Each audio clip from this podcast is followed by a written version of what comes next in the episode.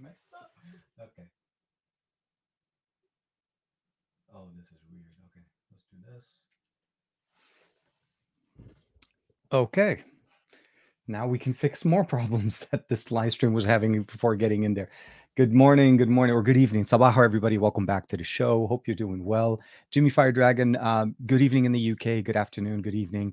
Uh, schedule 60, even even though it's 7:52 right now. Yeah, there was a l- few minutes delay on my side. Um, I was having a, l- a few technical problems. I'll say that much uh, from the computer not starting up to, um, as you saw before, I was having problems getting the camera, uh, my Sony camera, to actually activate focus. For some reason, it was focusing on the back, but not focusing on me, and I couldn't actually get it to come back. And uh, um, I see Finn's in the chat. Hey, good morning, Sabaho. Hope you're doing well.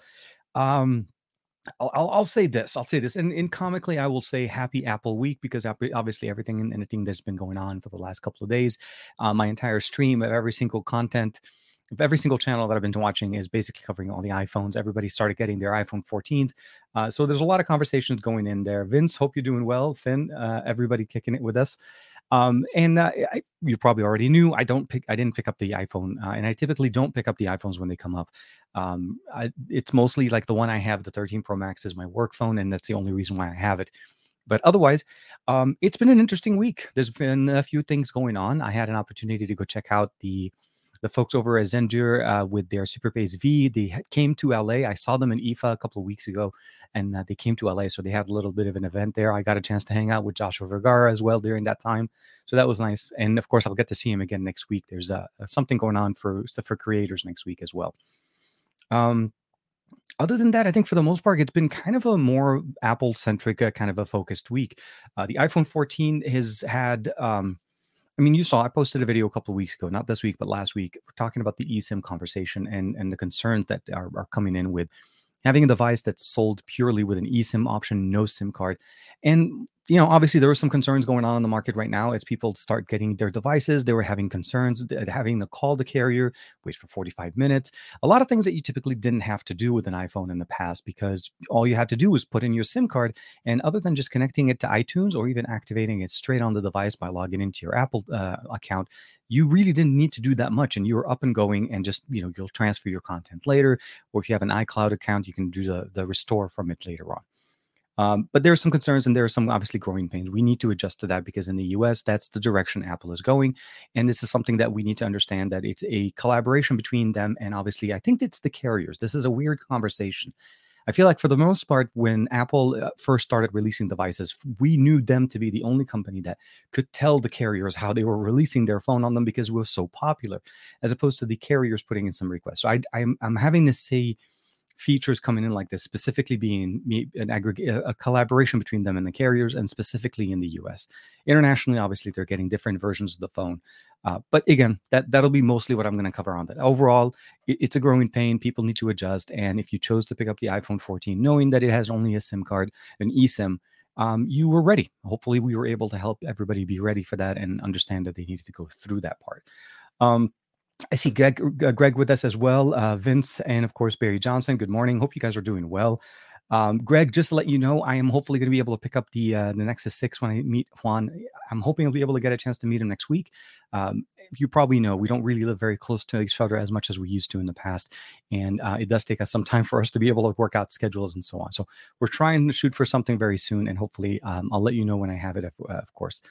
Um, but yeah, that, that's pretty much mostly what I wanted to talk about the iPhone. There's really not much. I don't really cover iPhone products. I know my channel, and I know YouTube has, um, I guess for the for the better part of uh, I think six or eight months, uh, they've told me basically that you know iPhone content doesn't jive on my channel. Uh, For the most part, we're Android. So this is why I wanted to focus today um, a little bit more about what we what I've been using for the last couple of weeks.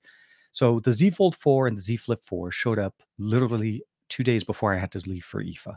So I had the chance to set it up. I converted. I actually transitioned from the S22 Ultra to the Z Fold 4 because I was having so many problems with my S22 Ultra. The S22 Ultra, as you know, is a T-Mobile specific locked version. I'm not saying this is T-Mobile's concern. I'm saying this is just a version that I have.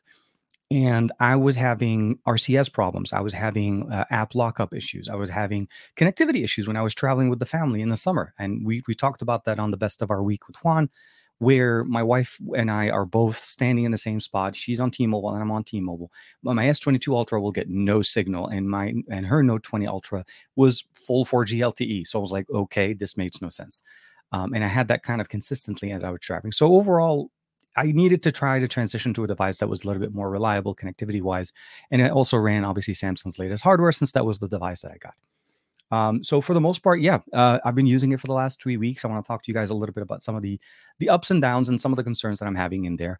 Um, and of course, the Z Flip 4, which I didn't think I was going to pick up this guy. I really didn't think so. But the promotion that was going on and the the trade in that they put in was too tempting to not be able to pick up a brand new Z Fold 4 or Z Flip 4 uh, for about 500 bucks. So basically about 50% price, you know, with a trade in obviously uh, into it and not necessarily, you know, miss too much. So, you know, I want to talk to you guys a little bit about that as well. And then of course, I thought I was going to be able to push out the video early this morning. It's still sitting in processing on um, uh, on, on the on YouTube Studio. So for me, I wasn't able to push the video out, but it's ready. Uh, the Buds uh, the Buds Two Pro video is going to be going up uh, live today. Hopefully, as soon as the this actually, you know what? i will keep an eye on it here. Let's do let's do this. If it does actually end up going um, and finish processing, I'll be able to push it out, and maybe we can push it out live here directly from the phone. I'll give it a little bit more time just to get it to at least to 1080p because if it doesn't have 1080p, it's I, don't want you guys to, you know, comment on like, oh, this looks like hard garbage or something like that. No, I'm just kidding. Um, I see Barry's in there again. Uh, Robin, uh, Robin's in there. Javier, hey, hope you're doing well. Uh, good morning, everybody. Uh, kicking it in the UK. Um, oh, and then uh, so Michael Corrigan saying I read somewhere that AT and T is charging 35 bucks if you want to char- uh, if you want to change your eSIM. I don't know how accurate it is because uh, it was I was complaining about uh, it was basically being said on the AT and T subreddit. I wouldn't be surprised if there is a charge. I really wouldn't be surprised. I think at some point, even if they don't do it initially, because of you know obviously people activating brand new phones and so on, I think at some point for people that, like to switch devices multiple times, meaning they calling them. Now again the process of switching from one from one device to another is typically not as complicated. But uh, if you're going from an iPhone to an iPhone, it's actually pretty simple. Apple already did that, obviously, since they keep it all in house. It's going to work easily over Bluetooth. You can transition it. It's just that when you're transitioning into an eSIM from a physical SIM, um, I've seen comments even talking about the fact that there's been like I think Max Max Weinbach uh, mentioned that it took him about 45 minutes or so where his phone was not his phone number was not functional because it was being transitioned in the system from an SIM to an eSIM, and that unfortunately allowed, did not allow the device to run. So there was that transition. But the fact that he had to contact them and actually get that transition started was the bigger effect. Yeah, imagine how many people got their iPhones today, and how many people are calling AT and T and T-Mobile and Verizon and, and all the other MVNO that, that are sold that are selling or are going to support it with eSIM technology. It's going to create a lot of backlog. It's going to create a lot of um, interesting, uh, you know, change in people's approach where, you know, in the future shouldn't be an issue. It, again, if you're going from an iPhone to an iPhone next year with the iPhone 15, this should not be an issue. Uh, we're transitioning later on, but there is reason. There is reason to be to believe that obviously AT and T or other carriers will start charging you a, a, fee to change your SIM card every time you want to transition an eSIM from one device to the other, and that could be based on not only the fact that they already whitelist devices, but uh, on, on, a positive note for the whitelisting, um, actually AT&T uh, finally uh, certified uh, the OnePlus 10, the OnePlus 10T to operate on their network. So now you're able to utilize, uh, you know, 5G on their network with uh, with the OnePlus 10T if you have that, or if you're thinking about picking it up. So that's definitely a nice little addition there. Um, but what I would say probably is, yeah, that we need to understand that this is literally why the move was done. SIM cards are not are not insecure. The security measures that they were referencing are I mean, kind of a little bit of a stretching it. Yes, technically, it means that nobody else can pick up the phone and take your SIM card out of it and put it into another device. If you act, if you lose your phone and you call your carrier, and the first thing you do is say, "Look, I lost my phone and my SIM card is in it." The first thing they're going to do is they're going to deactivate that SIM card, so that nobody can be able to use that SIM card not only to validate, to activate, or to do anything with it. Now, if somebody picks up your iPhone and plugs in their SIM card into your phone, it doesn't automatically switch the phone on just because a new SIM card is in there. They still cannot do anything with it. So, again, the security functionality for me circumvents or at least alleviates the issue that of SIM swapping that the carriers have been having issues with, where that was something on their side, not necessarily on ours. It's not that our SIM cards are suddenly magically appearing in other device this is basically where their system wasn't secure enough to be able to uh, fix it. And AT&T and T-Mobile and, and, and Verizon all started to put in extra security measures when you contact them, when you're specifically changing your SIM card to validate who you are, to make sure that you're the account holder, that there is no um, easy way to do so. But again, that was fixed there. So again, long story short, 35 bucks doesn't sound too outlandish and honestly doesn't surprise me if it is although I don't feel like it will be done initially at this point, as most people right now are only going into the iPhone. It's when you start doing that switch back and forth. And I think that's when we need to kind of uh, follow through with that a little bit more. Um, let me see here. Finn, uh, the new profile picture. Yeah, uh, no, absolutely. Dominic one. Hey, Sabah, man. Hope you're doing well. Uh, good afternoon, actually. Good afternoon, uh, Dominic. Hope you're doing well. Um, actually, I'm also hoping that you guys are uh, the the weather is a little bit better. I don't know if you guys are still dealing with a lot of heat.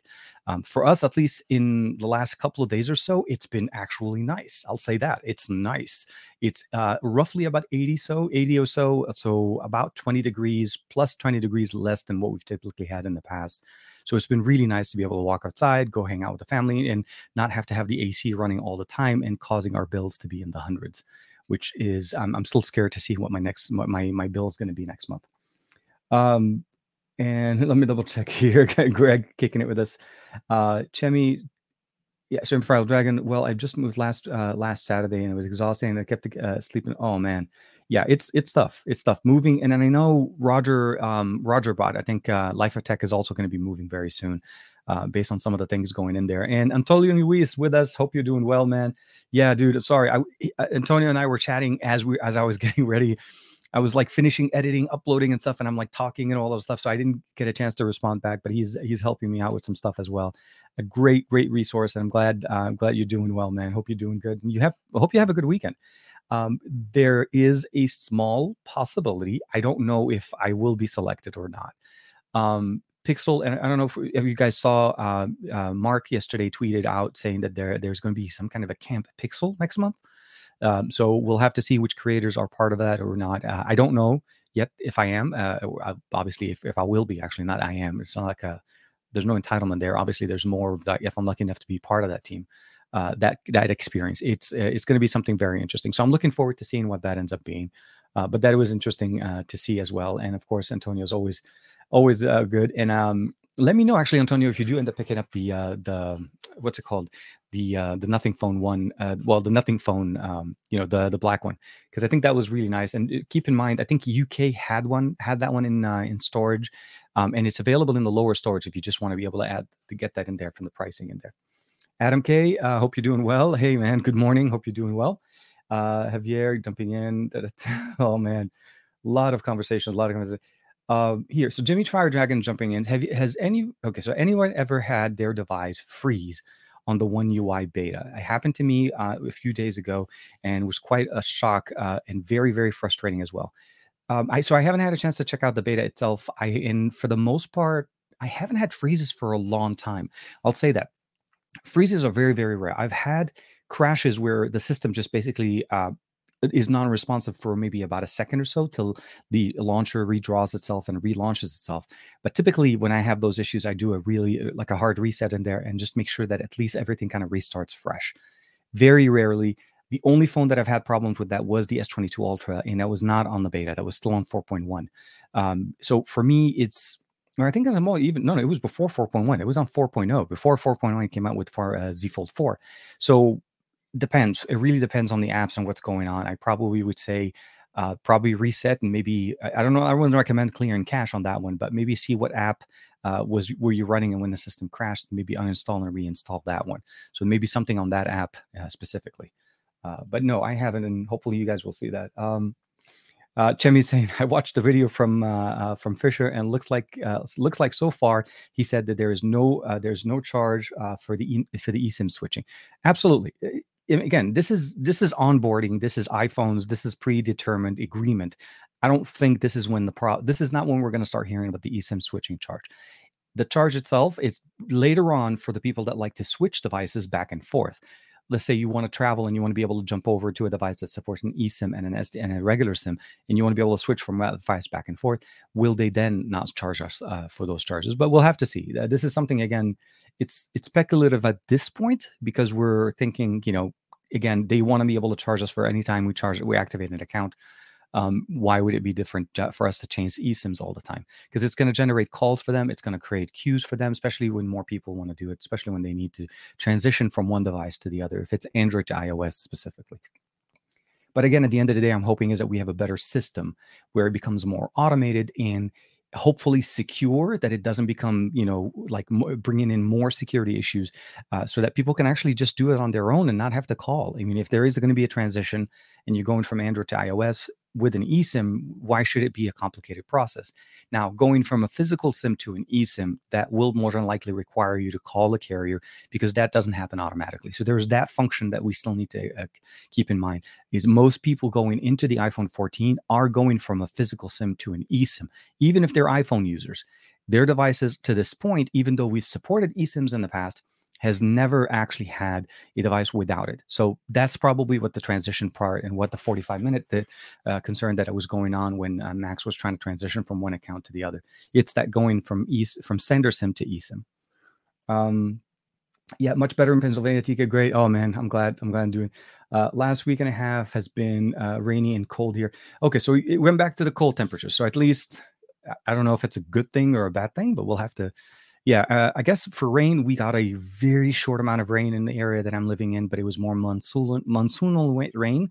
Where I mean about that is it's actually warm rain. So it didn't drop the temperatures to being cold, but definitely gave us more uh, moisture, which we need here in Southern California. We have a lot of drought going on.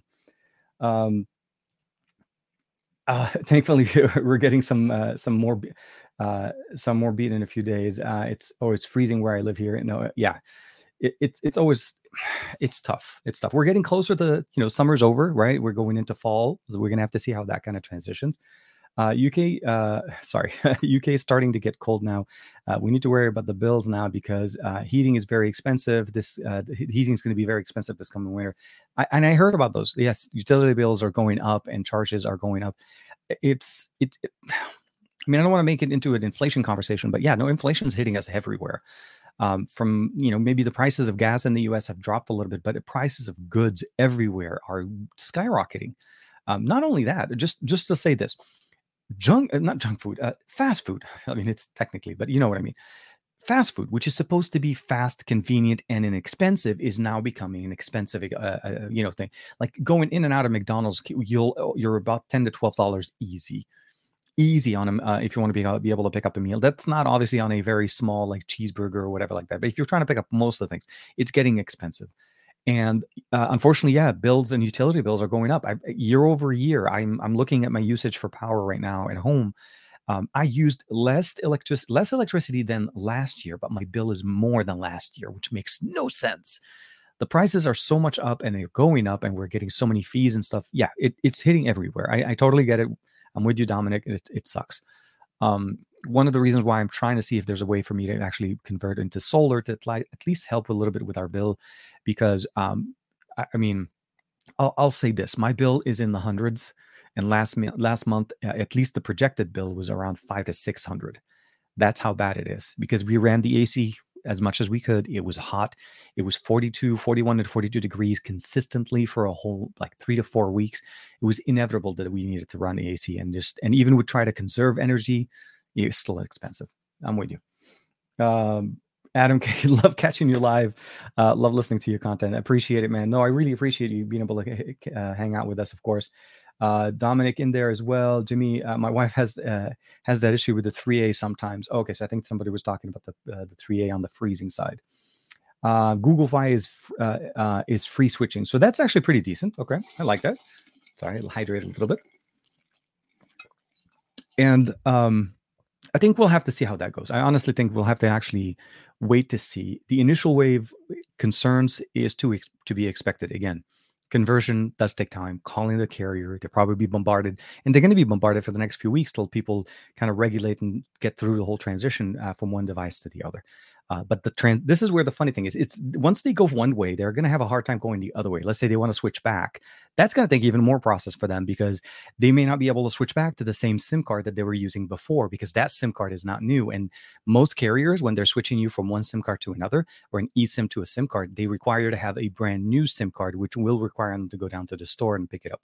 The, again, uh, SIM trays and SIM activations have been um, have been the, the last thing that we I, I actually thought you know we would start tackling because it's so so it's been such a standard for us for so long for like literally 10 you know over 10 15 20 years.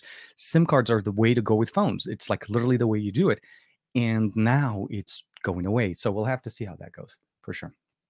Let me see here. I'm getting notifications on this side. I gotta make sure to kind of keep it in there. Marilyn, hey, Sabaho, hope you're doing well. Uh, my fellow Z Fold, Z Fold 4, hope you're doing well. Um, so yeah, we want to, I want to jump into that. I want to jump into that. Hope you're doing well, Marilyn.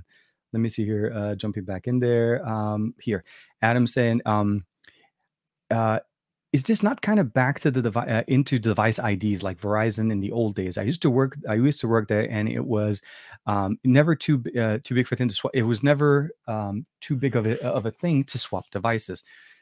Um, in a way, yes, it's different than what it was before with the CDMA network when Verizon was, and Verizon and Sprint for the most part are the only two carriers back then that you required to actually call them to switch phones from one to the other. We also didn't, we weren't during the time where a lot of people did that. There was more. You buy one device. Most people didn't have two numbers. Most people didn't um, didn't need that, didn't have the need to switch too much for me in so in, in, in internationally outside of cdma what we had in the us um, internationally sim cards were the standard. They were always the standard. You bought a device or we bought whatever it is a nokia an htc or whatever you had a sim card. When i came to the us that was a big surprise for me because at the time um, although t-mobile didn't really exist used to be called us i don't think it was us cellular um, oh man i forgot the name of it. They used to uh, they, uh, so T-Mobile didn't exist in the US and they bought another carrier that was in the US. And that was how actually I came on because I joined T-Mobile when it wasn't even T-Mobile and then T-Mobile bought them. So the long story is they were the only ones that started using SIM cards. And then AT&T started to do the same thing and then it started seeing more and more and then of course now we know that even Verizon uses SIM cards in their devices. So the story behind device ID situation is this is more of a way of controlling the transition of numbers and accounts from one device to the other. It's a way for phone companies to manage all of that data as opposed to us, the user, be able to manage where that data resides this is where you can no longer just ch- switch from one device to the other without having either a pre-approved process a system in, in place by your carrier that allows you to do it either manually with them or independently on your own with an app or a procedure that allows us to transition. Because more there's more information associated to the esim than it is to the sim card. And this is where they because you can activate multiple things on an esim with an account where on a sim card it's pretty much a one device a one-to-one type of a connection. So we'll have to see how that goes. And of course um, it, it's going to force the eSIM to be more of the standard as we go on year, uh, you know, from now on. Uh, I'm wondering if this is the weird part. Device development takes 12 to 18 months roughly per company. We are in October. No, not really. We're in September.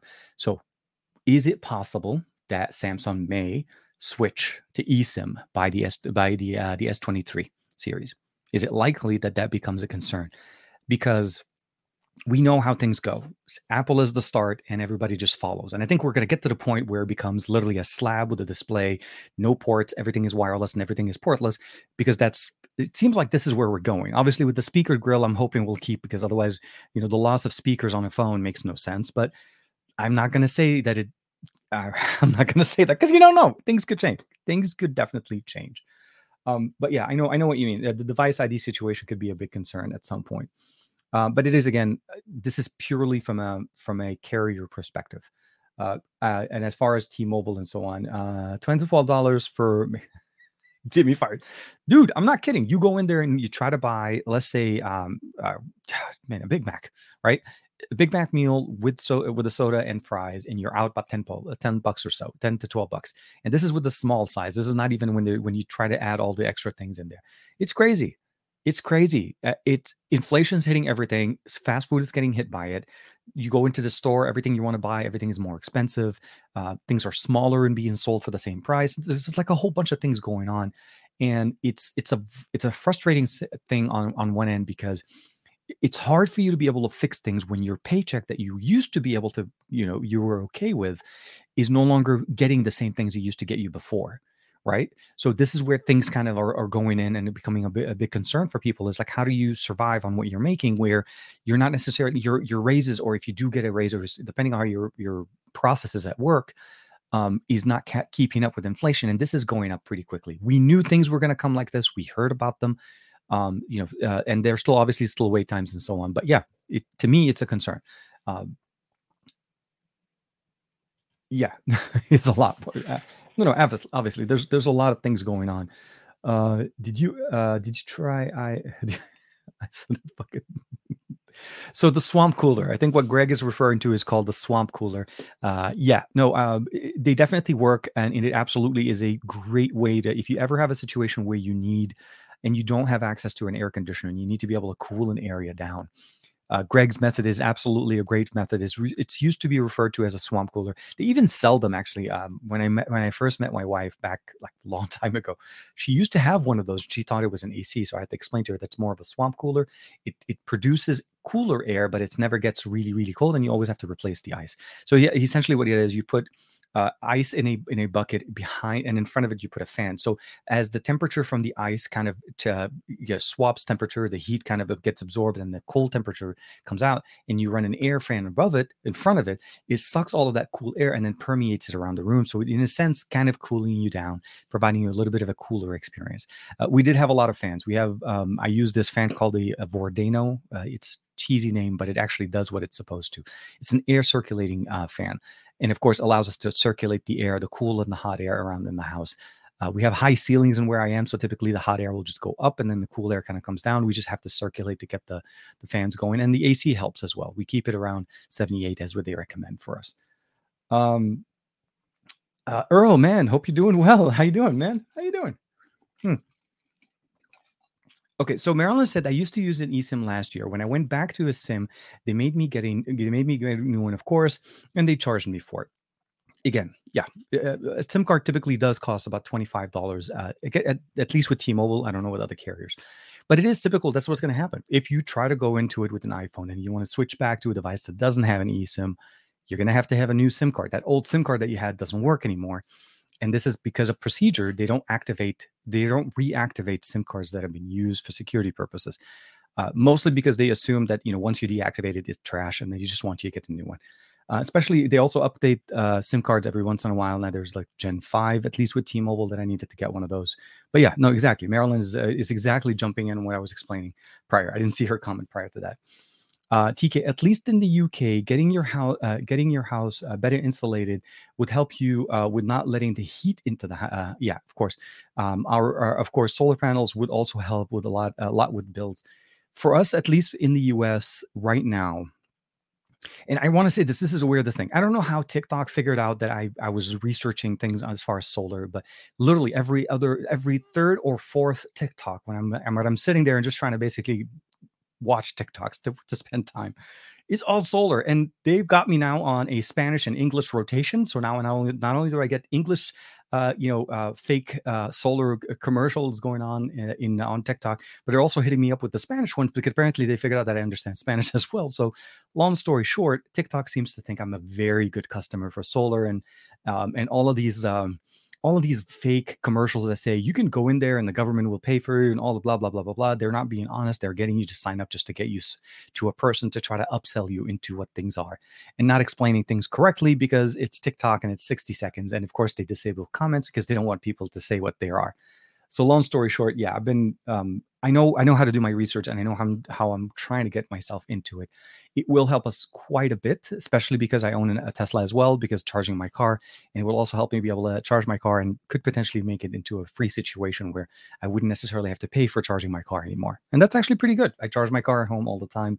I mean, like ninety six percent of the time, unless I'm like out and I need to charge it, of course. Uh, Golan Lavi, hey man, hope you're doing well. Hope you're having a good Saturday afternoon. Uh, I hope you're staying cool as well. Um, so okay, uh, T-Mobile was oh VoiceStream, thank you. Then Deutsche Telekom, then Telecom AG uh, bought it. So in the in the US, they used to be called VoiceStream, and I think that's who the company that I sign up with. And then they bought out VoiceStream in the US, and they become T-Mobile. Now, obviously, you know the T-Mobile in the US is different than Deutsche Telekom, the T-Mobile in in, in Germany.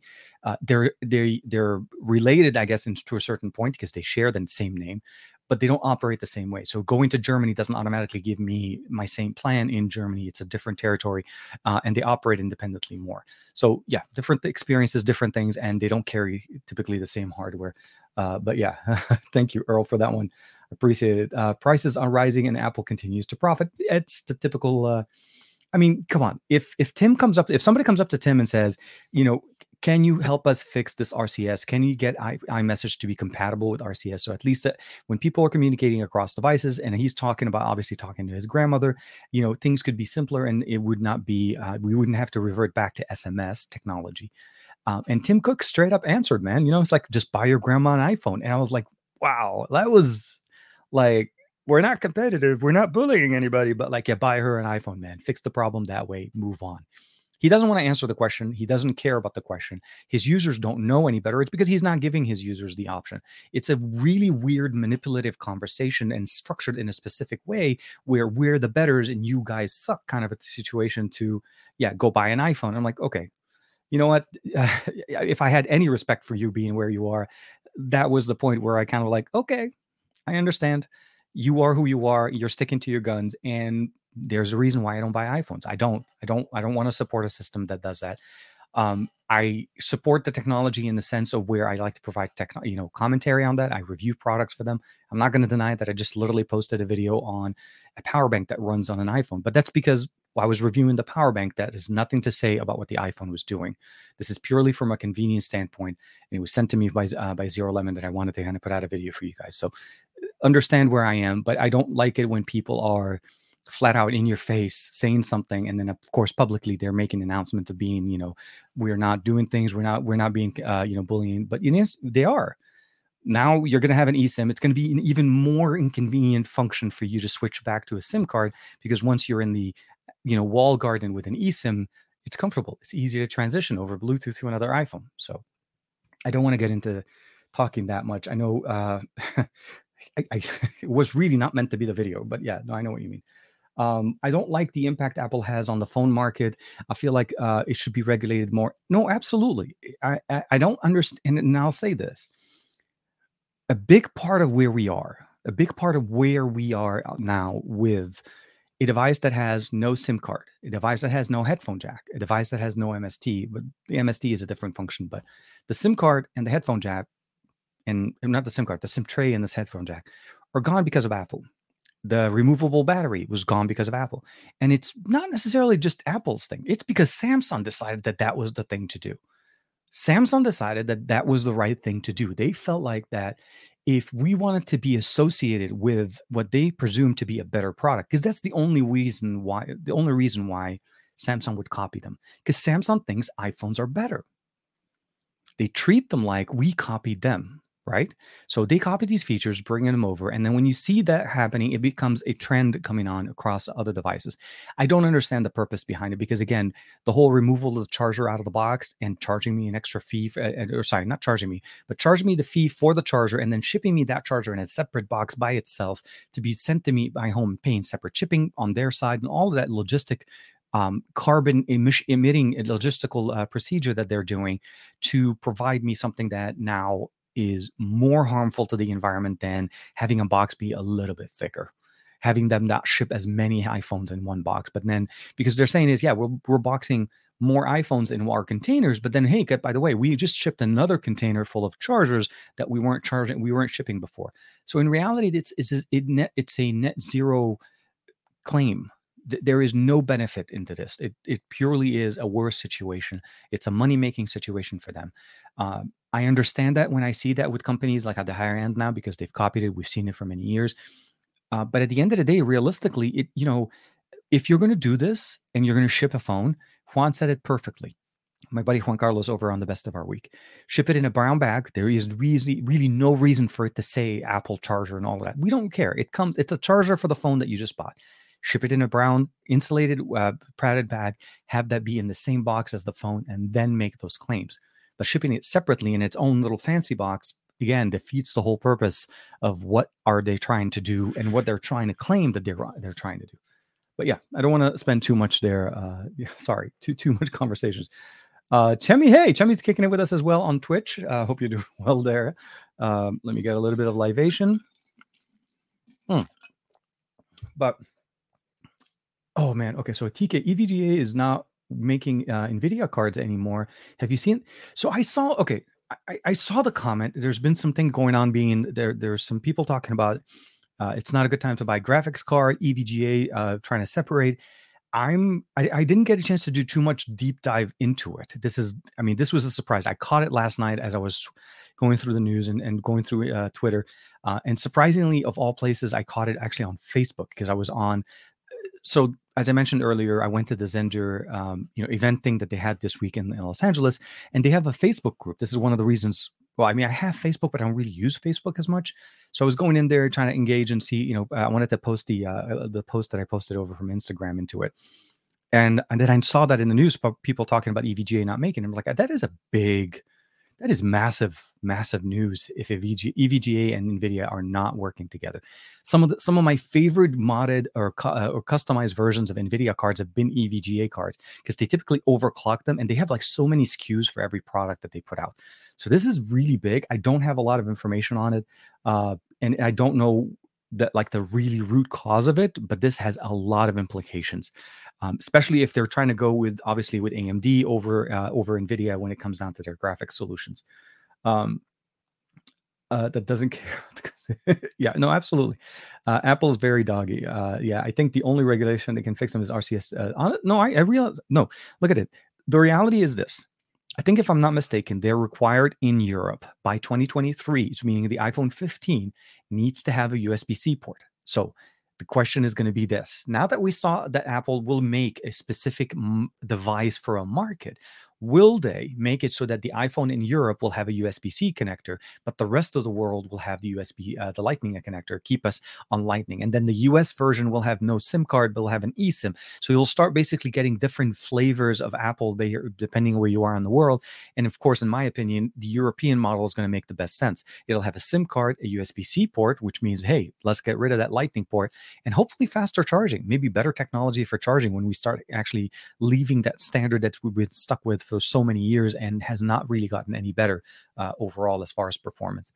Uh, let me just close this one. It keeps blinking for me on that side. No, I'm, I'm with you guys. I'm with you guys. Uh, yeah, put the charger in the box. No, absolutely. Put it in the box. Put it back in there. If you're going to play the game and you're going to do this, just put it back in the box.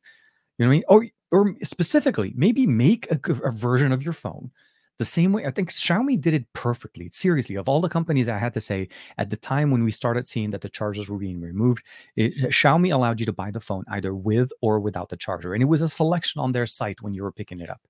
Let that be the option you know and even with the sim card allow us allow the us version uh, the, the us model to have both. Do you want your device with an esim or without an esim? And be more forthcoming about the change that you did because not everybody watches the apple launch event for them to actually know that the esim is going to be part of it. There are going to be sorry some people out there that got their iPhones that bought the iPhone on the uh, and then are are surprised as to the process of what they need to do and they're calling their carriers because they just don't know where to put the SIM card kind of a situation. You know what I mean? Or they got it as a gift or something to that effect. So we'll see. Um, I think the requirement for in 2024 for uh, oh okay so the requirement is 2024 not 2023 for iPhones although the rumors are that suggest that Apple will start in 2023 so I think it yeah uh, I think if they release the phone in 2023, then technically they could be grandfathered. But yeah, no, Apple will wait till the last second. They will not transition. The smart move for them uh, would be look, our iPads are USB C. Our PCs are USB C. They have USB C. Everything other than the iPhone has a USB C connector. Now, technically, the AirPods as well still are a Lightning, but it's a USB C to Lightning cable that is included in the box with them. So the long story is they're holding the line on the Lightning cable as long as they can. Um, there just really is no reason to stick with it. Get better cable, or sorry, make better cables and let's switch over to USB C. Let's get the standard running and let everybody run copacetically. There's really this whole we do it better thing, the betters and the gooders kind of thing. I really got to stop it. Um, I think everyone assumed that they wouldn't make a separate device uh, for the European market, but that was before they pulled the eSIM campaigns. No, absolutely, uh, for Michael. I honestly thought that Apple only made one variant, one variant, and it basically just across the world. That's the simplest way for them, and it's the best uh, way for me for them to make it. Don't make multiple SKUs, so you have to basically machine them multiple times. Now they're having to machine the US version specifically for a US and then the rest of the world go the other way. And yeah, it could be an indication saying that, you know, USB C becomes maybe a European variant of the phone with a SIM card and the rest of the world gets Lightning and everything else. And it, seriously, all that's going to do is create more people buying phones from Europe to bring into the US. And I wouldn't be surprised how, that there are already people trying to do that, trying to bring devices from Europe to run a SIM card in the US. And I'd like to see how actually how that works. How does carriers here uh, do they do they have a way of figuring out that you got a phone from a different market and they will require you still to use the eSIM on it and not use the SIM card? I'd like to I'd like to see how much control we get there because that that'll happen when people start bringing them in. Um, okay, the in the EU the uh, the European model also uh, also be two three to four hundred dollars more expensive than the US version. Prices are insane here um, here uh, or uh, for only for the 128 model. So that's crazy. So they're charging you a premium now for something that they took. I mean, we wouldn't take that from anybody standing in front of you. If somebody was standing in front of you doing this, where they're like, look, I'm going to give you these two things, but I'm going to take this one out and we're going to charge you something close to what you are. Oh, you want that box? Okay, I'm going to charge you more, although I was charging the same thing before. It makes no sense. It I don't understand. I really don't understand. And I don't know what what is the point where for the users for iphone users that stay in the ecosystem because of the inconvenience of leaving the ecosystem how, what would be the, the, the straw that breaks the camel back at this situation? I mean what would cause you to basically say you know what? This is enough. For me switching from the s22 ultra and i'll say this i was on that device i've used it i, I again the s22 ultra cameras are very good. They're very good cameras they're very good for what i do and when i need to travel and i need to take pictures and do videos with that. So for me getting out of that device had to be something that caused me to be really uncomfortable with it. So the freezes every once in a while, or the the issues with apps every once in a while, and where I have to restart the phone, that was kind of a weird thing literally, I'm not going to lie to you guys, it was RCS. RCS caused me to have the weirdest situation where the moment where I felt like my phone was not a communicator, was not a good communicator for me to communicate with my family, with my buddy Juan, with, uh, with people that I normally communicate with. And RCS was just for the lack of anything else, will just not work. T-Mobile could not figure it out. T-Mobile obviously doesn't doesn't have a lot to be able to do on this. This is a Samsung phone, not a T-Mobile phone. Um, it is running on T-Mobile servers and it does connect to the T-Mobile server, but it will just not send or receive. That to me made it so that I needed to get out of that phone. I needed to go into another phone, and then roughly was around the time when the when the Z Fold 4 came out. And luckily, the Z Fold 4 has no problem. It's the unlocked model. I did not go back to a T-Mobile variant, or specifically a carrier variant. So, the long story short, I guess what I'm trying to say is it, this is something to keep in mind. Yeah, no, again, what is it? Is what is it going to be that point where it becomes so much of an inconvenience? Is it so nice? Sorry, is it so nice to be able to communicate via iMessage and use FaceTime that everything else can actually just uh, be okay? Is that how we're dealing with it? Because at some point, we need to figure out you need more. You need to get better and more things out of your device with, when you're transitioning from one phone to another and not feel like every year you're finding out, you're listening to the announcement and all you're hearing is, oh, they took this away. Oh, we're not having that anymore. Oh, great camera. But again, only on the Pro Max. And again, you know, it, it's it's it's all about that. So for me, you know, I think the 13 Pro Max in the US is still a much better phone than what we get with the uh, with the new series. Even though we have different, uh, we have some improvements in there. iOS 16 on the 13 Pro Max, I think that's going to be the better option. If you if you're considering it, I recommend you go in there because that'll be the better way to do it. Um, so uh so earl saying the, the thing that irks me is with samsung uh no uh, no charge in, no charger in the box for the uh for its first other products uh, laptop tvs and, and with plex. No absolutely. And they're doing it now on their budget side. They're no longer dealing with this as a higher end. This is not no longer a feature at the high end.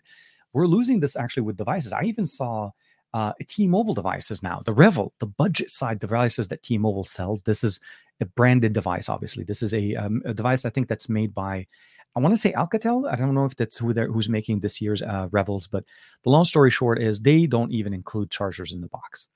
So we're starting to lose chargers everywhere, and this whole thing is becoming this le- nice little upsell. This is kind of like the uh, uh, the budget airlines when you buy uh, like Spirit airline tickets and you realize that you have to you have to pay to be able to pick your seats. You have to pay to get a snack, or you have to pay uh, to be able to be uh, you know priority boarding. Uh, you have to pay to get an extra uh, piece of luggage with you if you want to go on that because you're only allowed one.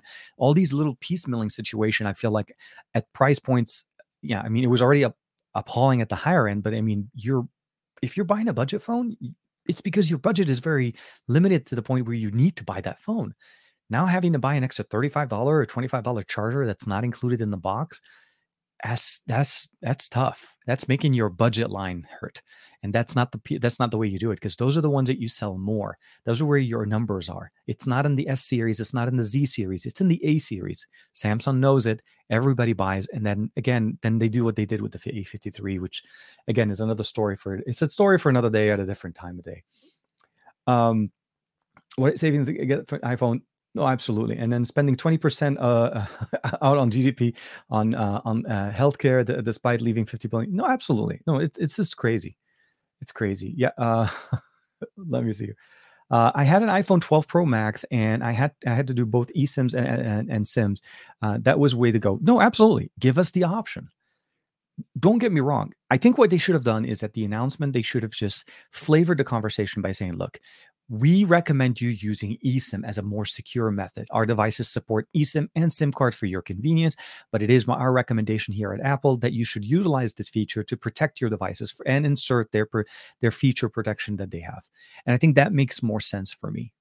Give me as a consumer the feeling that I have more options, more control over my experience, as opposed to taking away all of my options. I mean, the people that are buying these phones are realizing, or I don't think they, re- I don't know if it really settles in much, but they're paying a thousand, thirteen hundred dollars, whichever version of the iPhone that they're going to buy.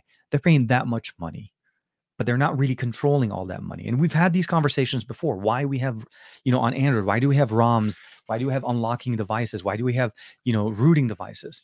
Because you really never really own the device that you're buying. You're buying a phone, typically carrier specific, that runs great on a specific insert the carrier name here. At the end of the day, you own the hardware, but you can't operate the hardware the way you want. You operate it the way the carrier tells you to operate it. You only operate it in specific bands, you only operate it into specific areas.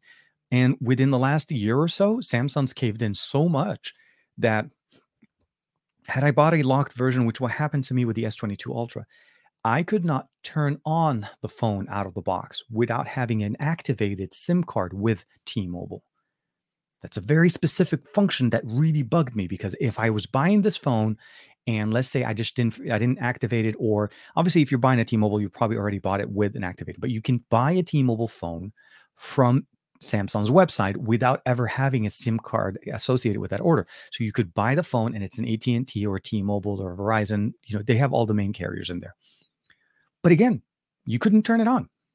When I uh, when I was lending uh, Juan the uh, the S22 because I bought the S22 as well at the time, I had to activate it with an ET with a T-Mobile SIM card because he doesn't have T-Mobile anymore. He's running Mint, if I'm not mistaken, um, or I think forgot it was another MVNO. But the long story short is, this is something that kind of makes it weird. Like we're seeing more and more control taken away from us. Uh, we've had less reasons to mod and ROM devices, and I feel like this is something because more more features are becoming functional inside of Android. We have theming, we have options, obviously changing wallpapers, uh, our custom icons. A lot of the reasons why most people jumped into rooting but not changing a ROM was mostly because of these things. And then we're seeing more. I mean, there still is a movement there, but all in all, over the years, we've had less reasons to do so, but less control over our devices. I want to cover that too much, but it, it's bringing a lot of uh, sour points for me a little bit this week. Mika, this is Apple we're talking about. No, absolutely.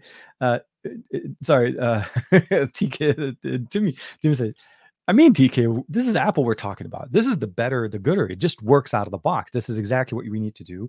Um, and just get over it, TK, right? I know, I'm with you. There's a reason why I don't use their product. Uh, just share the live stream on Twitter, TK. Appreciate it, uh, Jimmy. Always, always appreciate it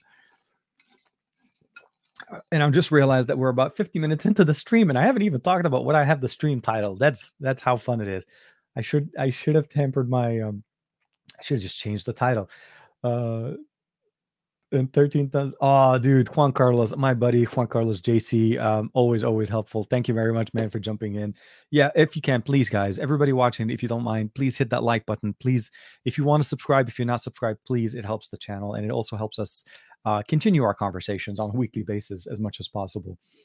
Um, so Dominic jumping in with uh, why do Americans are still using text messages in the UK? People just use WhatsApp instead. So in the US, it's it's a weird situation. I use WhatsApp because I have family and friends outside, and also my my family primarily is more immigrated family over, so we are all WhatsApp users. Um, it's it's a weird situation in the US. RCS is in on Android. RCS is pretty much the standard. SMS is very typically rarely used. If you buy a phone that has um, messages built in, by default you should be able to get RCS turned on. Your car- most carriers are supporting it. The issue that we have is iPhones are, are very popular in the US. As you can imagine, there's a lot of users that use iPhones, and obviously iMessage is the main source there. The communication system between the two only works over SMS if you're not using obviously the proprietary usage message messaging system within them. Um, but you're right. Uh, WhatsApp would fix the problem, but then there was the whole security with WhatsApp and the whole everybody. If you remember, about a year or so ago, people had to agree. Uh, not a lot of people were comfortable le- uh, letting Facebook have that much control over their conversations because that also kind of comes back down to the whole who's controlling what. Then we also can talk about Telegram. Telegram is also a very popular service. I use it a lot, um, and I have a lot of my friends and family as well on it. Um, the the issue overall is it and it's been like this i would say probably even before this whole situation uh, when i first came to the us um, so in the us aol was the main conversation starter right aol communication was debate everybody just on im everybody would jump on aol im and then the biggest thing obviously was was getting aol im running on android or and running it as an app on your phone there was a whole bunch of things going on but even back then, Hotmail was the biggest thing because outside of the U.S., back at least in home, back home in Lebanon, uh, Hotmail was the way to talk because everybody was on Hotmail and every your family, your mom, and everything that was there. So it, it, there's always communication systems that are more region specific. WhatsApp is, seems to be more popular, but I mean, if you go to Asia, you have WeChat, which nobody uses here in the US. Now, I'm on all of these because I communicate with people that are on them but yeah, no, at the end of the day, when you're looking at it, I think WhatsApp would fix 90% of our problems, especially between Android and iOS. It takes away the, this whole iMessage thing. But there is that whole, again, where iPhone users love having the, i the iMessage reaction, all these new features that Apple adds into it is specifically into their system. So again, uh, it's there's just too many players in the field and it's like having a lot of flavors of cookies in the box obviously inevitably people will gravitate towards the flavor that they feel comfortable with uh, and WhatsApp is just not as as dominant yet in the US. It is uh, internationally. If you have people that have family outside of the US, obviously WhatsApp will be the biggest thing for them. Yeah, for sure. I'm, I'm with you. And I use WhatsApp quite extensively. I mean, seriously. And I communicate with a lot of my friends in Europe over on WhatsApp because that's the, the main usage system, even in the Middle East. Um, I only see. how are you doing? Uh, so Tony Tony Wan saying, TK, do you sell your old phones, uh, or do you keep them, uh, or do you keep the Nothing Phone one? So I did sell my uh, my Nothing Phone one. I typically, when when I'm investing a lot of money into devices and I'm having to go from device to device, I don't. So I'll I'll, I'll say this. I am lucky that there are certain companies that are able to send me devices for me to be able to review, and then on lending, depending on the agreement that we go with. There's a number of devices that I just don't get uh, get those devices uh, automatically. So, yeah, the Nothing Phone one I bought myself, and I, I found another creator that wanted to actually be able to do some coverage on it. So I didn't feel there was any need for me to keep the phone beyond where it is now. I really feel like I think the Nothing Phone one or Nothing Phone two will be more of a bigger point. Uh, but no, uh, unfortunately, I don't have the Nothing Phone one. But if you need any help being able to pick up yourself, it's really easy. Go to Amazon UK or Amazon Europe. If you live in the US, log in with your US account, validated, obviously, log into it. And um, I think the shipping was about $16 and they shipped it via DHL and I got it in three days. I mean, it's not overnight, but it three days from the UK really was pretty good. And I was able to find the one I wanted the one, the black one as well. So, uh, but yeah, I typically do. Uh, I do end up the devices at least that I put a lot of money into. I do end up sell. Um, or if I know that the trade-in value for the next year will be there, uh, good, I usually will keep because if there's a device I need to be able to cover over for an extended amount of time, then those will typically keep. Uh, but otherwise, yeah, I do, I do definitely, definitely sell my devices. Um, so um, Sarvan saying is, can every government uh, behave like Brazil in doing uh, to Apple what make them increase the uh, accountability?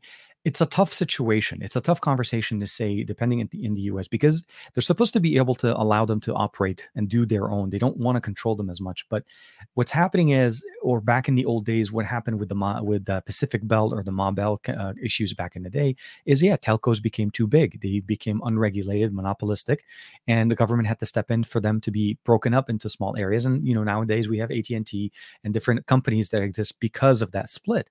Otherwise, it would have been basically just one phone company. Um, and I remember back in the day where it was very hard to be able to get call other companies to be able to get services for your home line from them because it just did not exist. Uh, so it's tough. Every it when we see those uh, regulations being put and we see them in other countries i always wish we have the ability of getting some of the requirements or the guidelines that we can see in europe in the us when it comes to uh, uh security per, uh, uh, services and allow and making carrier devices sold in those markets more secure or make sure that the databases being held for those services are all running locally they're not being sent to other countries and so on or at least other regions depending on the on the eu situation uh, but yeah no i think we would benefit from it but not every country can do the same for sure. Uh, it's just going to help uh, third party companies uh, sell cheaper chargers. No, absolutely. And I know I, I personally prefer the third party chargers, honestly, than to the uh, proprietary chargers when it comes to Apple, because you typically don't get a really good product. I mean, don't get me wrong, the chargers are small, the cables are 90% we know how long this is going to before the the charging cable itself bends so many times and it starts breaking and you have to buy another one and those chargers or those cables are not cheap. And then you go buy yourself a brand new uh, Anker charger with an Anker uh, cable and it'll last you forever because that's how it's done right. This is where you need it uh, but it, i'm not worried about that and that's a different conversation for a different day. Um, uh, Vinny's in there. Hey TK, uh, it's Vinny. What's up, buddy? Uh, get to spend my Saturday off with, uh, with you, man. Appreciate it, Vinny. I hope you're doing well. I, I hope you're staying cool and I hope you're having. Uh, I hope you're enjoying the conversation. I have not been able to get too far off uh, the Apple conversation, but uh, here, Golan jumping back. By the way, Oppo will also now remove the charger on their premium devices. Unfortunately, so I didn't see that officially. I saw the rumors about a couple weeks ago. Um, so more than likely, the Find X6 series is probably going to be the next series that we see that in there. You know, I'm I'm having a little bit of a like it, it's hard. It's hard for us to say that that makes sense Okay. When companies, and, and when I'm specifically talking, I'm not saying specifically Oppo, but like Oppo, OnePlus, Realme, uh, uh, Xiaomi, any company that's trying to gradually, uh, gradually get into a faster charging technology. These companies, and like, you know, Redmi, uh, Honor is going into it. I think Huawei has the same, uh, has that as well when you remove remove these chargers but your chargers are the only way for these devices to charge at the speed and at the rate that you're advertising at your launch event this becomes a little bit of a hard. You have to find a way to make it comfortable for customers to be able to pick it up. Again, offer one with or without. I think that's the better solution. Or if you do sell it and you need to buy the charger separately, make sure that that charger is in the same package as that box that comes your your phone comes in it, so that it does not become a, uh, an inconvenience. Especially for people that buy their devices internationally. Like for me, if I'm importing a phone directly, like you know, I bought the phone from the UK. Obviously, I would prefer if the phone came with a US plug, but it doesn't doesn't the Nothing Phone One, I didn't really feel too bad about because it really wasn't featuring like you know a specific high uh, high charging rate that I couldn't re- replicate in the US. So, but I'm saying if I was buying, let's say, a Xiaomi 12s Ultra, the charger, I, it better come with a charger. The only way for me to get the fast charging is with a Xiaomi charger because that's how Xiaomi does. Uh, Xiaomi has proprietary charging. Uh, Honor has their proprietary charging, uh, and then of course OnePlus has the same thing. Now they share it with Oppo, but it's still proprietary. SuperVOOC is not open to everybody. Um, I will say kudos to, to OnePlus at least for allowing us to have 45 watt PD charging on the US variant of their charging uh, connectors, which help us at least uh, if I want to charge other devices that need 45 power, 45 watt PD, it works. So I like the functionality of what we're getting there. Uh, but yeah, it, it is also, I'll say this, it is very nice to see a, a Juan Carlos uh, sighting, as I was as I would say. Uh, Davin Davis, dude, good morning. Good morning. Hope you're doing well. Sabajo, everybody. I really hope you guys are doing well. Um, very, very, very nice to see you guys, and of course, seeing some familiar names here. Uh, once Meta bought WhatsApp, uh, yeah, it gave it gave it a, a hard. I gave it a hard pass. Uh, got I got no love for anything related to Facebook. It's tough. That that conversation did really impact the U.S. market quite a bit, where people were more open to WhatsApp prior to that. They started to kind of like, well, I don't really necessarily feel like I want to have all my conversations being put into one basket. You know, Facebook Messenger is one thing, but then having WhatsApp in there, and then you have Instagram in there. So for the most part, you're really kind of, you know, WhatsApp all over the place. Uh, but yeah, for sure, for sure. Okay. Hey, Jimmy, what's new? Okay. Uh, let me just, I'm going to do a little bit of skimming. Okay. So I think I got to the end of this one. So at, at the, at the hour mark, let's take a quick sip. So I'll talk to, I want to, I want to give you guys a little bit of a preview. I am working on a video for the Z Fold 4 and the Z Flip 4. My Z Flip 4's video is pretty much, pretty much going to focus on why I didn't return this one why I did not sell this one, why I'm keeping the Z Fold Z Flip 4 because the Z Flip 3 was a big thing for me. I returned that one because it was just not functional for me. It did not make sense. Um, so we'll start off by saying uh, the Vivo just uh, dropped the X. Oh my God! Yes, no, I, I, I did. So Jimmy, I did see that. Yeah, I did see that one as well. Uh, the, the the X Fold as well. Uh, there's just a lot of things going on, but it China just gets the betters. They're, they they always get the better devices. I don't want to keep saying the betters and gooders, but no, seriously, I'm really envious of the of the market that we get in the Chinese area for the devices that they're getting. As far as foldables, um, we're seeing basically, you know, uh, for them getting devices with the better optics, the better experiences, so on, so on, and also releasing hardware in China primarily first. Like everything is really becoming secondary. The U.S. market's truly becoming its own primarily an Apple iPhone kind of a situation. And not even Motorola is releasing their flip phone in the US. That's weird, right? Like Lenovo and Motorola decided, you know, China first, because that's what makes sense. That's where we are. Um, but the experience with the Z Fold 4, um, prior to getting the Z Fold 4, I will say that I was I was skeptical as to to how much I would actually like the Z Fold 4 over the Z Fold 3. The experience that we get in this device overall is very similar. There really is not much done here, with the exception of a slightly larger external display. It's really very much the same. It's a foldable phone that supports an S Pen. The Z Fold 3 has that. The Z Fold 4 has that. Speakers were pretty much similar. The hinge mechanism is a little bit better, but nothing really visible to my side. The uh, the crease in the display is ever so prominent as it was before because Samsung didn't change the mechanism. This is pretty much what we had. So it really kind of got down to the point of the user experience in the camera, and primarily the main camera, the 50 megapixel camera, to really wing me over and provide me the experience that I was looking for getting on a device like this. So I'll say first and foremost, the Z, the, the, the, using the 8 Plus Gen 1 was definitely a nice uh, nice feature here. It, the device doesn't warm up uh, as much as what we saw last year with the Z Fold 3. Again, the 888 was a power hungry. The, again, there was a lot of things talked there the camera overall, I think, is what got me over and got me to the point where I'm okay using this device, but not necessarily leveraging the fact that I, I not leveraging, but like missing so much that I lost the telephoto and the really good ultra wide on the Z the S22 Ultra. I've been supplementing a lot of my functions, and I'll say this right here with this guy. And speaking of Juan, and of course, uh, this is the uh, the Vivo X70 Pro Plus when I leverage the functionalities of the other cameras and the experiences for recording content and, and producing content on the Z uh, on the uh, X70 Pro Plus, the Fold didn't actually have that big of an issue. The main camera, the 50 megapixel camera, is actually pretty decent for a single primary good camera on a phone. The rest of the cameras are okay; they're not going to shine. The four megapixel is still pretty much what it was last year. I don't recommend it for anybody. Do not use it. If you need to take a selfie, take a selfie with the front display. Do not take it with the internal. Um, but I also like the fact that there is more cases this year, more support for the S Pen.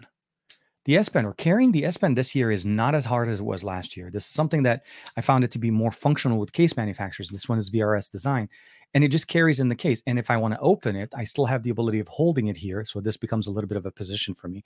But if I want the S Pen, flip over, pull the S Pen, get the pen, you're ready to go, close it, and you're ready to use the phone. So I found a lot more functionality options in there. Um, the user experience still is limited. The display on the front is really not really a very functional one. You really want to live in the display on the inside.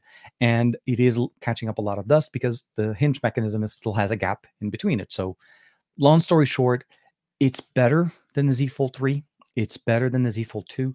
It's not still, I don't feel like it's the point where I feel like Samsung should be by their fourth generation of foldable.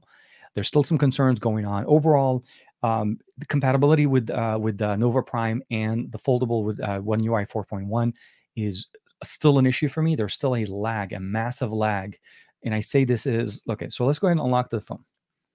So right now you could see this is uh, let's see can we is oh no sony okay i forgot about that part sony is not playing game with me today i, I had to restart the camera at the beginning so let's go ahead and move this over i got to turn on the uh, the camera app because that's the only way for us to get the conversation going so here um give it a second okay so here so here it is so this is the home screen that we have right now on my on the external display if i flip it over Sorry. I don't know if you guys could catch that, but there was literally about a two to three second delay before my home screen had to redraw because Nova didn't know what to do when we went from the internal display to the external one. Now, you go to the front, same thing. There is about a two to three second delay, and let's go ahead and make sure to tap on my face on that one. That one's still there and still an issue for me. So I don't know how to be able to fix that till Nova decides to push out more support for foldables as we're starting to see more support, uh, more updates going on. But they haven't updated it for about a month or so. Uh, okay, Jimmy's awesome fold. okay, here Dominic jumping in with uh, TK. That's a very uh, uh, very scary prospect for, uh, with the U.S. becoming uh, the iPhone land and means Apple would uh, basically control the American data, and it would be something across, of course, other you know Microsoft as well. Um, it is. It, it's a very weird situation, it's it pushes us so much into like either being with or you know like you're either for it or not with it and I just realized my display in the back um, it has like about an hour or so timer on it. Um, I don't I don't know what what what is the solution. At one point, again, what is the what is that straw, that magical straw that will break the camel back and cause us to say, wait a minute. Now wait a minute. Wait, wait, wait, wait, wait, wait a minute. It, it, this this is not okay. I don't know what's going to be that limit because for the most part, every time they push out a new phone, people just get it right? Now I'm not talking about the enthusiasts and in, in, the in the in the tech reviewers because they're doing it for their job. This is their job. They're not buying it specifically. They may be buying it because that's their main device, but they also may be buying it just to review it. I used to do that. I used to do that quite a bit every year. I would pick up the iPhone and the and start covering all the different things for that. And I realized that every year, uh, year over year, uh, YouTube kept basically hammering it back into my head. Say like, look, you need to stop doing these things. We're not going to push your videos. You're not MKBHD, uh, you know, and you're not going to be, you know, just uh, going on there and then basically be part of the Apple crew. You're you're Android. Stick to Android and stick to what you do well. So I'm okay with that. But it is scary. It is scary to kind of see how the data point kind of becomes there. Um, TK, that's a Samsung issue or an Android 12 issue. I can see the lag, um, the, the lag you talked about with uh, with Nova. So it is some. I have to say it's more so Nova because I've tried other launchers and they don't typically have that same issue. So it could be Android 12, but Nova has been running on Android 12 quite well. I've used it on um, on the S22 Ultra. I've used it with other devices. It's not new. It could also be something to do with 4.1, One UI 4.1. I did not get a chance to test it on One UI 5. You know, actually, now that I'm not using the S22 Ultra, maybe this is the time to install the Nova, not the Nova, the One UI 5 uh, beta. So, long story short, it's an issue for me because it causes me to be every time I need to switch between the two, there's always that two to three seconds delay. Um, and it is a concern because obviously this is not functional. a phone that this fast, this much RAM, this much storage, and so on shouldn't have these issues. But at the end of the day, after three weeks, I haven't received one update from Samsung. And I think Samsung on foldables and, and flips typically go to, do, every two months update. So we're in middle of September. I got this in in August. Um, there is no September security patch update yet. So we'll probably get this in October. In October, hopefully, we'll see the fix, and maybe Nova by then will update it. Uh, when it comes down to the Z Flip, the Z Flip was actually a slightly different experience this year. Um, I think what changed my mind about the Z Flip wasn't the fact. I mean, it's still the same form factor. It's still a clamshell. It still doesn't fit in my pocket correctly. Um, it just to me, it's it's like for the lack of a better word, it's basically like holding a fold at a much smaller confinement, but it's also not tall enough for it to for me able to be able to grab it correctly out of my pocket, and it goes to the bottom of my pocket. So when it does that, it forces it just changes the um, the mechanism for me to use it. So what I've been using it, uh, with the exception of when I'm using it in this one, because I was actually I need to install a glass protector for the outside. Um, I've been using the clip cases on those and hanging it in there. So when I was reviewing the THX Onyx early this week, I pushed out that video. Um, I used it literally like a small media player that if I wanted to make phone calls, could make phone calls and makes it very easily. Uh, but it is one of those things that I really appreciate about the form factor of it because it was small enough that it didn't take too much space, and they did have other case accessories, and I can't find where that case is that come with the loop or the the belt clip options that you're able to kind of put it easily, put them on the side, and it, it's kind of like a similar to the days when I used to use uh, you know case holders. So that helped me a lot. Uh, Oh, here. So jumping back, Finn coming in. Uh, um, is Nova better than than the stock launcher? I bought uh, I bought it about thirty cents for thirty cents or so a year or so ago, a year or two ago, um, when it was on a crazy crazy sale, but uh, never ever used it. So I've been using Nova Prime. I want to say at least five to six years, way more. I bought it a long time ago, and this is definitely one of those purchases that I've absolutely loved. Um, for me because I transfer so many devices. Okay, there's nothing wrong with the One UI launcher. I think the One UI launcher launcher with um, Good Lock, the Good Lock features that Samsung releases, those little module like Home Up, absolutely makes perfect sense. You can definitely customize it the way you want it. It works and it does the job right. I don't like having to um, uh, conform to one launcher every time I switch a device. Now, when you're reviewing the phone, you obviously need to live with the device. You need to live with the launcher that it comes with. I absolutely do it. But for devices that I typically carry for more than a month or more than a month and a half, to, I mean, for quite some time, Nova becomes my standard launcher because it it's one of those transition things when you transfer from one phone to the other that you want to be back into an ecosystem that you're comfortable and you know how to change uh, to customize it. What I mean by this folder placement, shortcut placement, gesture uh, placement, functional uh, icon packs, all of those things that you typically move from one phone to the other when you're changing companies, typically that's not as easy. Going from Samsung to, to Sony, from Sony to Motorola, Motorola to XYZ, everybody everybody does it differently and i feel like a custom launcher does it well for me nova prime has been doing it for me and it fits all of my needs that i need from gestures from swipes from tapping uh, from shortcut folders from opening folders for customizing folders all of the things that i want to do work great there it's a great launcher and i, I really like it um, where I'm missing right now is just the compatibility, and it is primarily because I'm one of the first to to get the Z Fold or Z Flip and and kind of move forward. And just for reference, it doesn't have that issue with the Z Flip. You know, so for me, it's it's more um, it's more of a situation on the Fold because the Fold runs two separate launchers. You have the external launcher and the internal launcher, and Nova can hang with it. It's just that redraw now is literally the two to three second thing, and it drives me crazy. Because if I'm in the middle of doing something, I have to stop and wait. And that just sucks when you buy a phone that's supposed to be speed. You need that speed. So yeah, it drives me crazy. Uh, hold on, let me see here. Da, da, da. Oh, absolutely. I, I, got what you mean, uh, Finn. It is the stock launcher. Yeah, no, I don't have any problem with it. I i have gotten quite fond of it. Um, Oxygen OS launcher, Color OS launcher, Xiaomi with MIUI, Poco launcher. A lot of them are very, very functional, very good launchers. Absolutely but I switch devices all the time and I don't live in a device typically too long, more than two weeks or so, till uh, unless this is a device that I'm doing like a long-term coverage. An example, those devices I like to use custom launchers.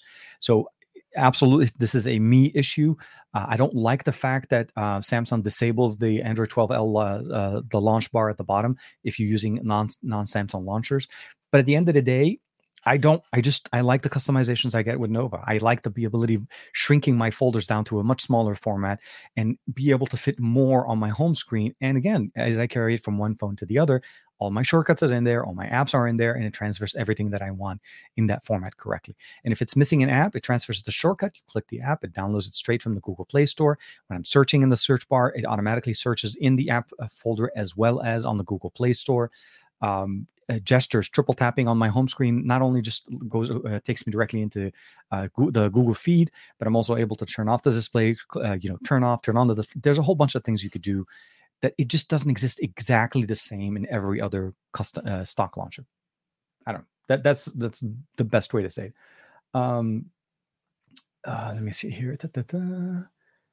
I think Michael, Michael and, and Devin, I think going back and forth. Yeah, that's part of the reason why I swapped my SIM, uh, my SIM card from my Pixel to the LG Wing. I'm curious to see if Pixel, uh, the Pixel battery life has improved greatly as a Wi-Fi only device, and I needed to update my uh, my Wing, uh, my my Wing with the SIM. Yeah, oh, man, you're you're telling me the story, man. Yeah, no, uh, you can't update the. Some devices will not get updates if they don't have a SIM card installed in them, and I see that a lot with a lot of European devices as well. Um, so as far as the Z Flip, for me, I was able to make it more functional for me. Now, this was one of the first videos I dropped for it. Um, and that was basically the Cover OS launcher, that ability to be actually be able to use the phone more without having to open it. Um, the biggest difference between the flip and the fold is that the external display on the flip is just not a very good. Custom, there, there's really not a lot of things you could do. You can add more functions, you can try to do things, but at the end of the day, it's supposed to be kind of like a smartwatch on the outside of your phone linking you into opening up the phone and using it as a full phone. So you always have to do the whole flip thing and do all of that experience. So for that alone, to me, that made it more functional for me. It was a nice, it was an inex- not that expensive of an investment, about 20 bucks, but it was worth it for me to get that functionality up there. I can run more things. I can listen to media with it much better. It is a pocket communicator. And for the most part, that's how I deal with it. If I'm wearing a jacket, this is not going to be an issue, but in my pocket, it works great. In my jeans, it just looks weird. It looks like I put my wallet in my front pocket and it just doesn't doesn't work for me. And for that alone, um, I don't carry it as much right now, but I, I, think again, it's mostly because I also want to be able to use Dex. I want to be able to use a few other functionalities that we got uh, with the Z Fold, which I feel like again is the powerhouse of what devices. Um, oh, hold on, let me double check real quick. So, um, my Pixel 6a doesn't have a uh, doesn't have a SIM card in it, and the battery life has been much better since Android 13. Uh, Wi-Fi, so Wi-Fi only modes on devices will run the battery better for you when the phone doesn't have to consistently seek signal consistently keep looking for better signal 4g 5g management or even if you're running on a 5g modem you're going to have better battery life. So if you put your phone in airplane mode and turn on wi-fi mode uh, wi-fi on it you're probably more than likely not probably you will get a better battery life especially if your wi-fi is strong enough and area that you have that has really good coverage.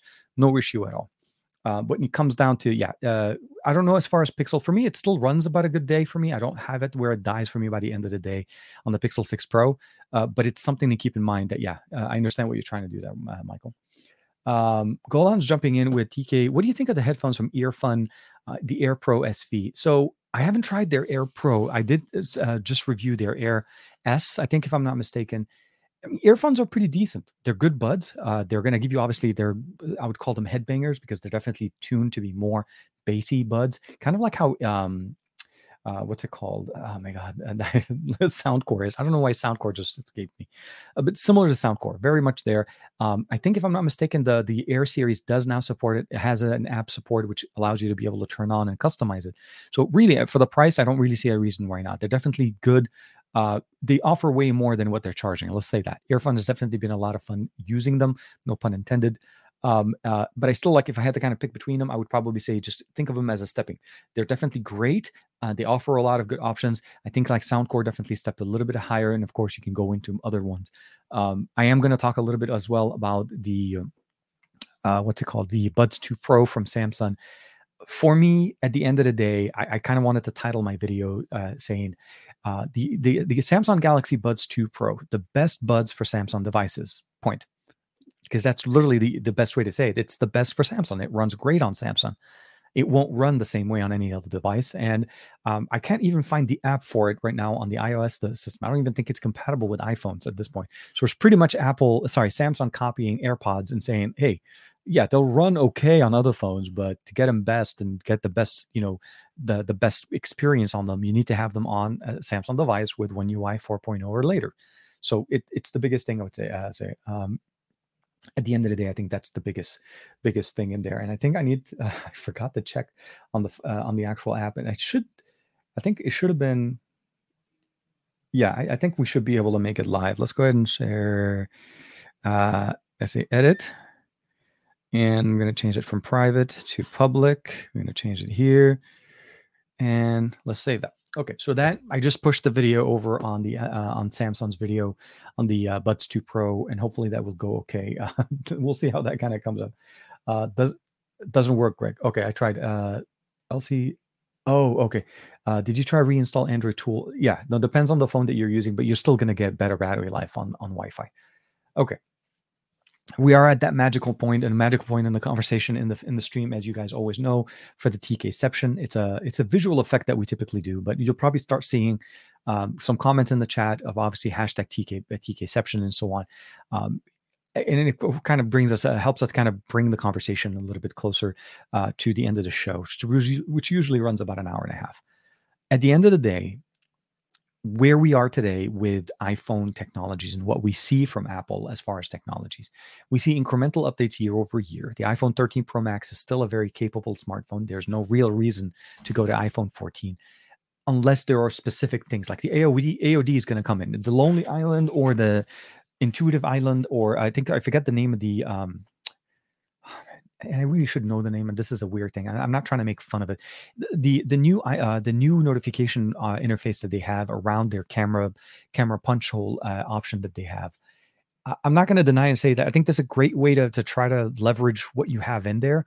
I don't know if it was the best decision. I don't know if it really made perfect sense. You already were known for the notch for the longest time. And then now to double down and not get rid of the notch, but give us something that pushes content further down because now you have a space up there. It just makes no sense to me on a device. But it is the direction that they're going with. More than likely, it's going to be stuck with them for quite some time. Um, and uh, somebody can correct me. The dynamic island. Thank you, Jimmy. I always sorry, sorry.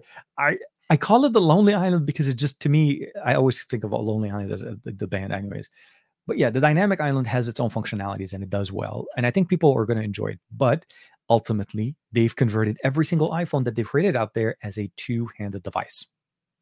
You need your hand to go up there. Nobody can reach that in, in you know normal physics.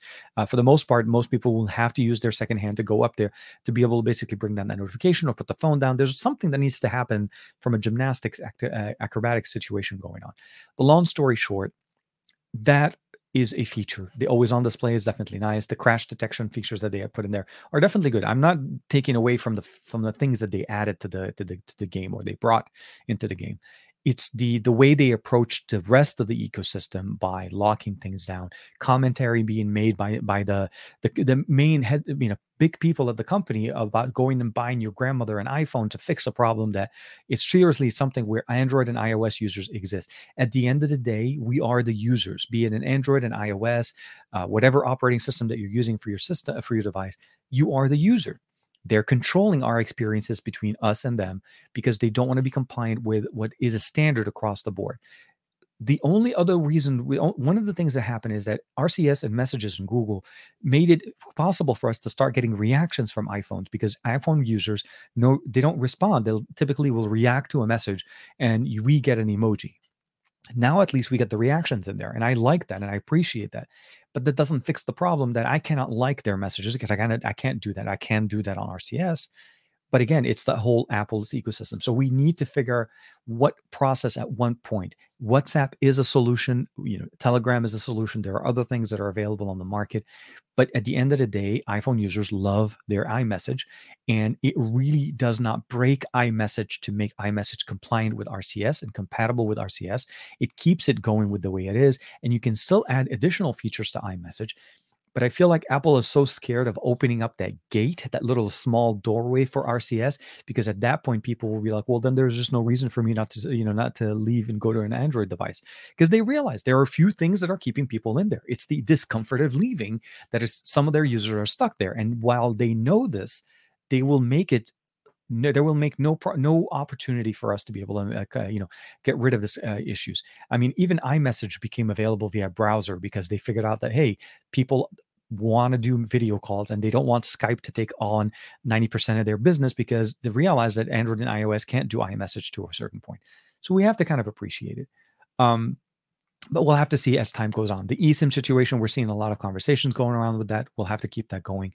Um, as far as when it comes down to the Z Fold and the Z Flip, I'll say that I'm going to keep working on trying to put together the video for the Z Fold. I still am a little bit behind on my backlog of things. I need to finish up the the Galaxy Watch 5 uh, Pro uh, that I have in here. And I need to push out the video because I got a brand new watch from uh, you know the good folks over at Amazfit that is an absolute banger, and it means the GTR 4 uh, watch that looks really nice. And I cannot believe the battery on this thing. The live battery life on them, obviously, since they don't run full Wear OS, you're still getting that experience there, uh, but you don't get the whole Wear OS experience. Uh, but they are actually definitely doing much better integration with Alexa, which I feel like it seems much much better. So um, iPhones just work until they break. and then you go buy another iPhone because that's how you do it. Um, so okay, uh, I guess this would be a really good time for us to start seeing some of the hashtag TC, TKception. If you guys would like to drop them in the in the chat, we'll be able to do our nice little visual effect.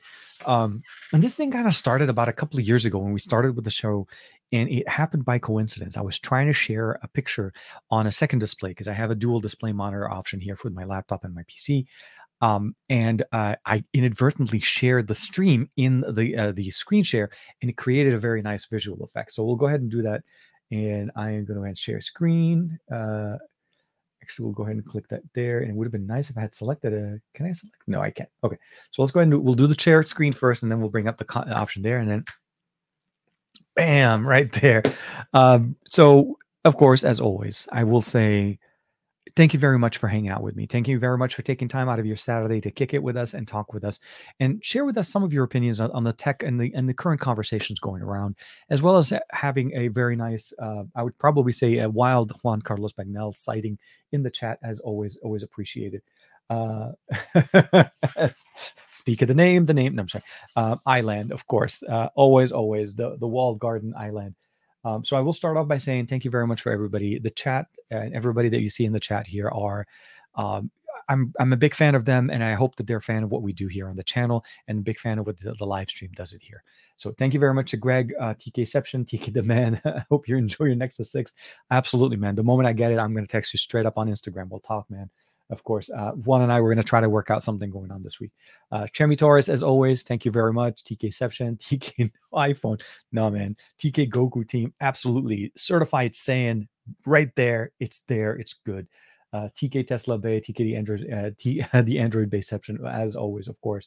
Uh, Davin Davis, thank you very much. TKception, the Roots Tesla, uh, leave my SIM card alone. Absolutely more I, there's so much to be said about this but it's seriously it's a it's those little things where the freedom of being able to change devices without having to call somebody to tell them was one of the main reasons i never i never signed up into verizon to have them as my main carrier or for, or, or uh I think back in the day when we had uh, Sprint as a carrier, it was the biggest thing. I didn't, I didn't like that. And then I saw that with some NVMOs like Metro PCS, you need to call them to activate an account. That was the reason why I stuck with T-Mobile. I'm just and now it's going to be a frustrating situation as we get to those levels in the future. Um, and as always, Barry Johnson, thank you very much. Island I step always. Uh, Earl Owens, thank you very much again. Kicking in a TKception, TK charge on the box, TK Tesla. Absolutely. I mean, even my Tesla. Well, take that back. It no longer comes with a charger in the car. It used to when I bought it because that you know. Thank you, Apple. Uh, Jimmy Fire Dragon, thank you very much. TK TKception, TK Stay Hydrated, TK uh, Ticket to Dynamic Ticket to the lonely island because that's how I feel. Like if I'm with it, I'm going to be lonely. Stay safe. Thank you very much, everybody. Always, Davin Davis. Thank you very much, Dominic Wan. Always, thank you, thank you very much for hanging out with us. Uh, TK Samsung TK TK Goku I'm surprised nobody said BBK Bay, but I'm not to say anything. Okay, I'm not to open up the the the floodgates on that one. Uh, Finn Jacobs, thank you very much again, bud. Always, always TKception. Sabaho, thank you very much. And Golan, thank you very much. TK Bay, TK some gadget, some gadget guy, TK on there, always, always man.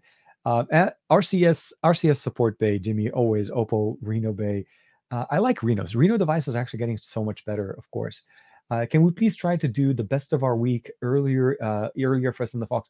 I'm going to talk to talk. I'm trying to talk to to Juan, but we at the end of the day, what ends up happening for us, it's really more of a timing situation.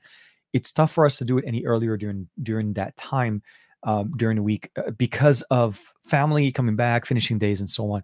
Uh, but I'm, I will talk to Juan to see if there's possibilities for us, maybe a scene, maybe a different time, uh, to make it fit into our, our, our day jobs as well. Because there are things going on during the day as well, uh, where the SGGQA is more firmly locked into where it is. It's been there for many, many years.